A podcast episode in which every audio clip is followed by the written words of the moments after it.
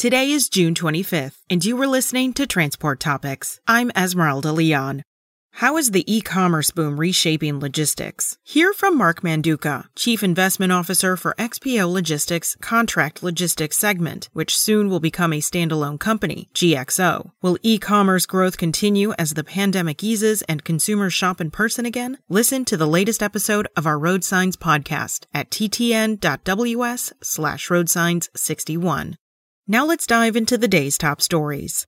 President Joe Biden and a group of bipartisan lawmakers announced yesterday that they had come to an agreement on an infrastructure proposal. The deal includes some $559 billion in new spending, with more than $300 billion of that devoted to transportation. According to a fact sheet published by the White House, $109 billion would go to roads, bridges, and major projects, $66 billion to passenger and freight rail, and $16 billion to ports and waterways. The plan would also include $7.5 billion for electric vehicle infrastructure.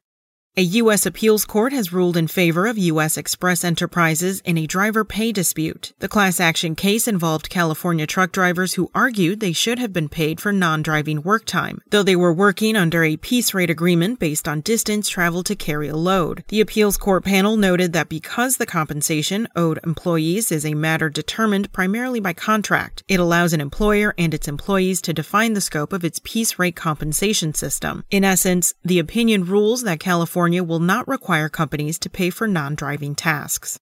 The federal government published several economic reports yesterday that flashed green for the U.S. economy. For one, the number of Americans applying for unemployment benefits dropped again last week to 411,000. That's still elevated from pre pandemic levels, but it's continuing its downward trend this year from about 900,000 in January. In other news, durable goods orders rose 2.3% in May despite a backlogged supply chain and a shortage of workers. Overall, the economy grew 6.4% in the first quarter quarter, according to a separate report. Economists believe economic growth has continued to accelerate in the second quarter, which ends this month as vaccinations have become widespread.